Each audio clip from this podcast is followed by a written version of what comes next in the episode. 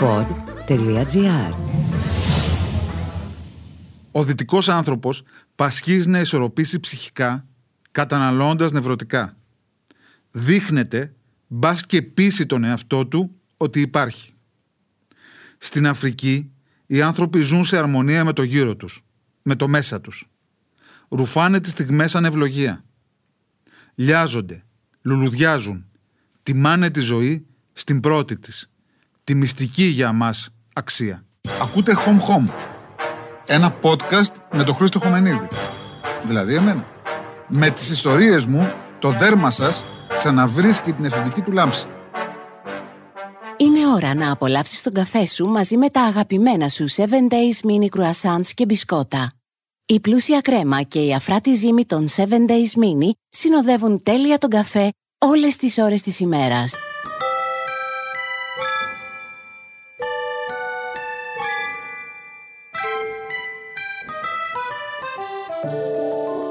Πώς βρέθηκα τον Αύγουστο του 2000 μόνο στην Κένια, να ταΐζω γεράκια, να διασχίζω νύχτα το γκέτο του Ναϊρόμπι μέσα σε ένα παμπάλαιο λονδρέζικο ταξί; Με είχαν συναρπάσει τα χιόνια του Κιλιμάντζαρο, ο Άγγλος ασθενής, το άμρια μούγκου του Καραγάτσι; Φιλοδοξούσα να ζήσω το δικό μου πέρα από την Αφρική; Ή ήταν τέτοιος ο καημός του χωρισμού ώστε με είχε φέρει στην άλλη άκρη του κόσμου μήπως και λησμονήσω την ωραία τραγουδίστρια που μου είχε κάψει και της είχα κάψει την καρδιά. Τίποτα από τα παραπάνω. Η ιδέα ενός τέτοιου ταξιδιού μου είχε καρφωθεί στο μυαλό 1,5 χρόνο πριν. Την άνοιξη του 1999 είχα περάσει ένα Σαββατοκύριακο με το φίλο μου το Βασίλη στο Κάιρο. Βολτάραμε στα παζάρια, τρυπώσαμε στις πυραμίδες, κάναμε κρουαζιέρα στον ήλο. Από όλους ωστόσο τους θησαυρούς της Αιγύπτου, ένας με εντυπωσίασε περισσότερο. Ότι οι άνθρωποι εκεί, αν και πένονταν, δεν έμοιαζαν καθόλου δυστυχείς. Χαμογελαστοί όρμαγαν για να αρπάξουν τις πίτες που τους έριχναν οι φιλόπτωχες κυρίες στο προάβλιο του τζαμιού. Κατάχαμα στο πενταβρώμικο πλακόστρωτο τις καταβρόχθιζαν και η έκφραση στα πρόσωπά τους ήταν τόσο γαλήνια, τόσο παραδείσια. Λες και έπαιζαν το διασκεδαστικότερο παιχνίδι έψαχναν τα πιτσιρίκια στα σκουπίδια των ξενοδοχείων. Και ας λένε στην κυριολεξία το ψωμί ψωμάκι. Και ας έχει πέσει η αδικία όλης της γης στα κεφάλια τους. Έρονται πάνω από τις ηλικέ αντικσότητες. Δεν ισχυρίζομαι ότι δεν υποφέρουν. Πως δεν αγανακτούν βλέποντας τους τουρίστες να τους φωτογραφίζουν σαν γραφικά αξιοθέατα, να ξοδεύουν αβρέτα δολάρια για να ικανοποιήσουν και το πιο ηλίθιο καπρίτσιο τους. Πιθανόν όμως, το πιθανότερο, να τους αντιμετωπίζουν κατά βάθος σαν πλούσιους φουκαράδες. Ο δυτικός άνθρωπος, σκεπτόμουν, πασχίζει να ισορροπήσει ψυχικά, καταναλώνοντας νευρωτικά. Ψωνίζει, διασκεδάζει επιχρήμαση, δείχνεται, μπας και πεις στον εαυτό του ότι υπάρχει. Στον τρίτο κόσμο, όπως κάποτε τον ονόμαζαν, επικρατεί μια διαφορετική αντίληψη. Οι άνθρωποι υπάρχουν σε αρμονία με το γύρο τους, με το μέσα τους.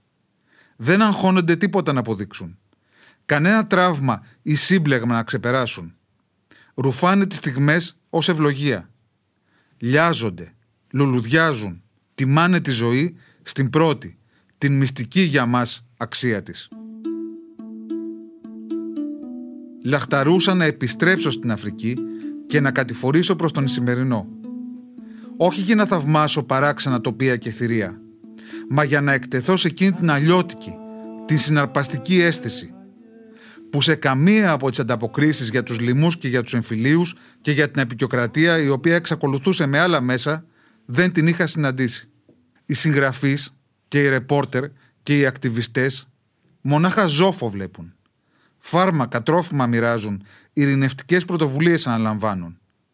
Άριστα πράττουν υπάρχει εν τούτης κάτι πέρα από την αντικειμενική, την υλική δυσπραγία. Κάτι που δεν σου αποκαλύπτεται παρά μόνο εάν ακούσεις τις μουσικές της Αφρικής. Εάν αντικρίσεις με παρθένο μάτι τις ζωγραφιές, τα κοσμήματα, τα ρούχα της. Άμα παραμερίσεις τις δικές σου αιμονές περί του τι κάνει τον άνθρωπο χαρούμενο και τι τον καταθλίβει. Τέτοια σκεφτόμουν ως μεταχρονολογημένος Πολ Γκογκέν. Και ο πόθος μου να φτάσω στην καρδιά της Αφρικής φούντωνε. Δεν βρήκα μη κυβερνητικές οργανώσεις οι οποίες να δέχονται εθελοντές. Ούτε βεβαίως θα καταδεχόμουν ποτέ να απευθυνθώ σε τουριστικό γραφείο που οργάνουνε σαφάρι. Θα ταξίδευα μόνος μου. Η αγορά του βιβλίου εκείνον τον καιρό, 2000 θυμίζω, στην Ελλάδα ήταν όπως και όλα σχεδόν ανθυρή. Τα τρία μυθιστορήματα που είχα κυκλοφορήσει είχαν γίνει best seller. Με αυτό το θάρρος μπήκα στο γραφείο της εκδότριάς μου, της κυρίας Μάνιας Καραϊτίδη, της μεγαλύτερης αρχόντισσας που έχει περάσει από το χώρο του βιβλίου και τη ζήτησα να με στείλει στην Κένια. Δεν της ανέπτυξα την προσδοκία μου να μοιηθώ σε μια διαφορετική κοσμαντήληψη. Θα την έβρισκε χύπικη, αν όχι και πεδαριώδη. Θέλω να εμπνευστώ και να γράψω, της είπα απλώς. Την επομένη κιόλας μου παρέδωσε ένα εισιτήριο Αθήνα Ναϊρόμπι. Γιατί είχα διαλέξει την Κένια; Θα γελάσετε. Ήθελα να βρεθώ στις όχθες της λίμνης Βικτόρια, εκεί όπου πρωτοπερπάτησε 200.000 χρόνια πριν ο Homo sapiens. Ένιωθα την ανάγκη να πιάσω τη ζωή μου από την πιο βαθιά της ρίζα. Είχα ένα φίλο, μεγαλύτερό μου, που εργαζόταν σε υψηλή θέση στο Υπουργείο Εξωτερικών. Τυχαία τηλεφωνηθήκαμε τρεις μέρες πριν από την αναχώρησή μου. Ενθουσιασμένος του ανήγγειλα το ταξίδι μου. Είσαι τρελός, εξανέστη. Θα πας μόνος σου σόλο στην Κένια. Ξεχνάς τι συνέβη πέρυσι με τον Οτσαλάν. Εγώ δεν είμαι ηγέτης των Κούρδων, του υπενθύμησα. Σωστά. Εσύ καλά-καλά δεν κυβερνάς ούτε τον εαυτό σου, μου το έκλεισε. Και άρχισε πίσω από την πλάτη μου να υφαίνει ένα δίκτυ προστασίας. Η κυρία Μάνια Καραϊτίδη μου είχε κλείσει με την Emirates, που θεωρούνταν η καλύτερη εταιρεία από όσες πετούσαν στην Κένια. Θα έκανα stopover στο Ντουμπάι και το άλλο πρωί θα απογειωνόμουν για Ναϊρόμπι. Θέλετε να μάθετε πώς ένιωθα στην πτήση για την Αραβία; Φρικτά. Ο νους μου είχε ξανά κολλήσει στην ωραία μου τραγουδίστρια. Που όταν της είχα πει χλεβαστικά σχεδόν ότι εγώ δεν σκόπευα να παντρευτώ ούτε καν να συζήσω ποτέ μου, με είχε παρατήσει τα κρύα του λουτρού και είχε φύγει για το Σίδνεϊ. Να δουλέψει σε ένα σκυλάδικο της ομογένειας. Πόσο μαλάκας είμαι, αυτομαστιγωνόμουν, αντί να τρέξω πίσω της, αντί να πάω στην Αυστραλία και να πέσω στα πόδια της. Ψάχνω το νόημα στην Αφρική.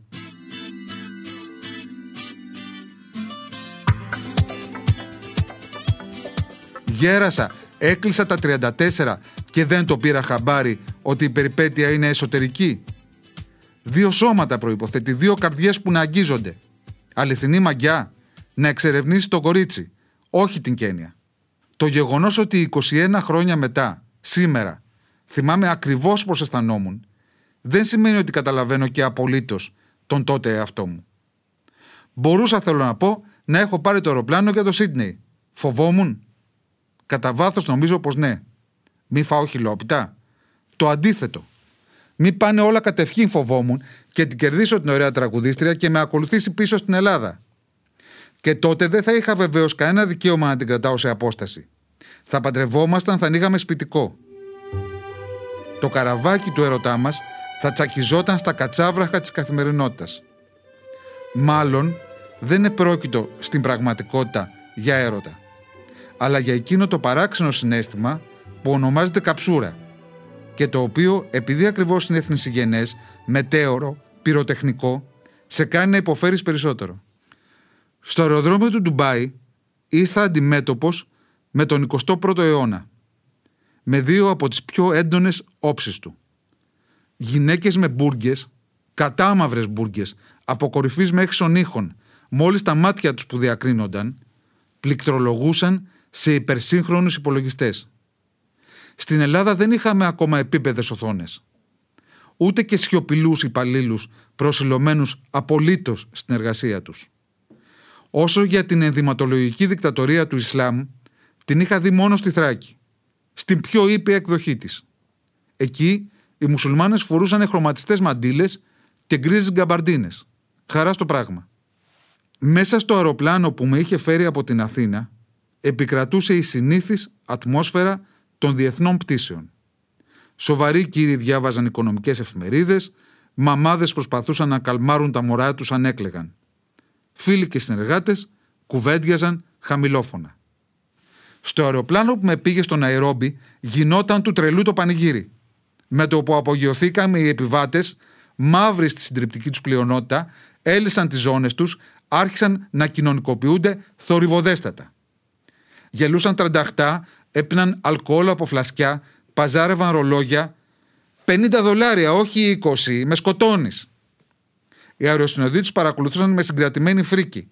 Πώς θα μπορούσαν να τους επιβληθούν; Σε καλό δρόμο βρισκόμαστε, σκέφτηκα. Προσγειωθήκαμε μεσημεράκι. Περίμενα έναν εκτιφλωτικό αφρικάνικο ήλιο.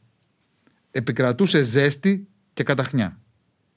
Στην παραλαβή των αποσκευών ομολογώ ότι τα ψιλοχρειάστηκα. Μπόμπιρε σάλταραν στον κινούμενο ημάντα, άρπαζαν τη βαλίτσα σου, όχι για να στην κλέψουν. Ένα χαρτονόμισμα ζητούσαν, άντε τρία κέρματα και στην παρέδιδαν πίσω. Τότε εμφανίστηκε ως απομηχανής Θεός ένας κύριος με μια ταμπέλα με το όνομά μου. Ποιος είστε εσείς, τον ρώτησα άναυδος. Ο οδηγός του πρέσβη. Ο φίλος μου στο Υπουργείο Εξωτερικών είχε κανονίσει την υποδοχή μου. Έβαλε τις φωνές στα αγοράκια, στη γλώσσα τους, ζαλώθηκε τον σάκο μου, τον έριξε στο πορπαγκάζ μιας παλιωμένης πλην απαστράπτουσας μεσεντές. Μα πού με πάτε, ψέλισα. Στην πρεσβεία, πού αλλού.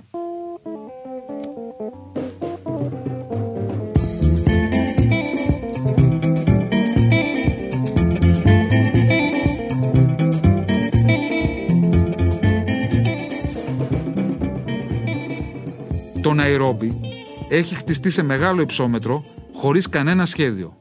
Άναρχα. Τα κτίρια του ήταν τότε τριών λογιών. Τσίγκινες καλύβες, λιώμενα προκάτ σαν μοτέλ τα οποία στέγαζαν ό,τι αποκαλούσαν εκεί μεσαία τάξη και επάβλεις με πανέμορφους κήπους και πισίνες που φρορούνταν από ένοπλους σεκιουριτάδες.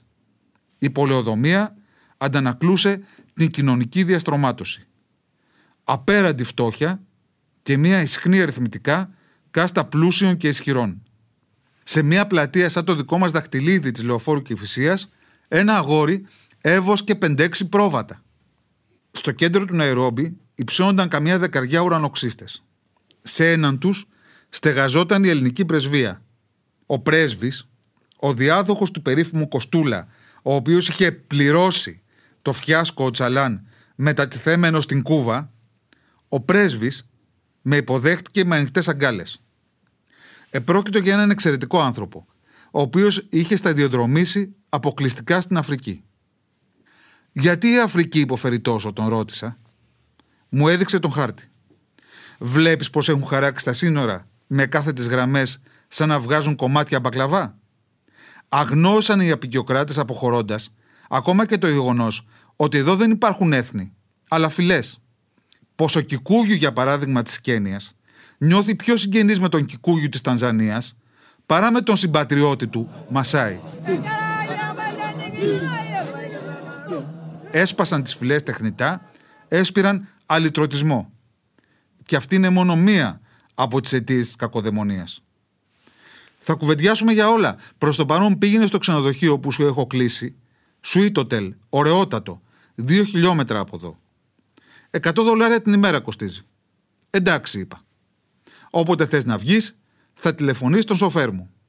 Μη τολμήσεις να ξεμητήσεις μόνος σου. Γιατί; Διότι είναι τρομερά επικίνδυνο.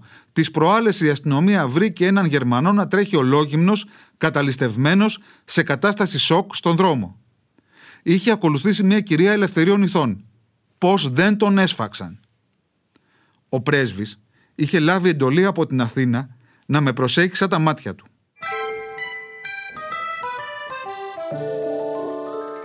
Εγώ όμως δεν σκόπευα να ζήσω στον Αερόμπι κλεισμένο σε ένα ξενοδοχείο. Στην τσέπη είχα το τηλέφωνο ενός τύπου, φίλου φίλης, ο οποίος διήφθηνε ένα εργοστάσιο απορριπαντικών έξω από τον Αερόμπι. Ήταν η μόνη μου άλλη επαφή σε ακτίνα χιλιάδων χιλιόμετρων. Θα την αξιοποιούσα αμέσως. Αυτό ήταν το Home Home. Η καλύτερη ώρα για να με ακούτε είναι κόβοντας τα νύχια σας. Αλλά, αν θέλεις τη ζωή σου να προκόψεις, τα νύχια σου Τετάρτη και Παρασκευή μην κόψεις. Μπορείτε επίσης να με ακούτε κάθε ώρα και στιγμή στο Spotify, στα Apple Podcasts ή όπου αλλού ακούτε podcasts από το κινητό σας. Είναι η ώρα που θέλω κάτι... κάτι συναρπαστικό και απολαυστικό μαζί με τον καφέ μου. Τα 7 Days Mini Croissants με γεύση κακάο και μιλφέιγ. Υπέροχες κρέμες μέσα σε αφράτο mini croissant συμπληρώνουν τέλεια τη γεύση του καφέ. Pod.gr. Το καλό να ακούγεται.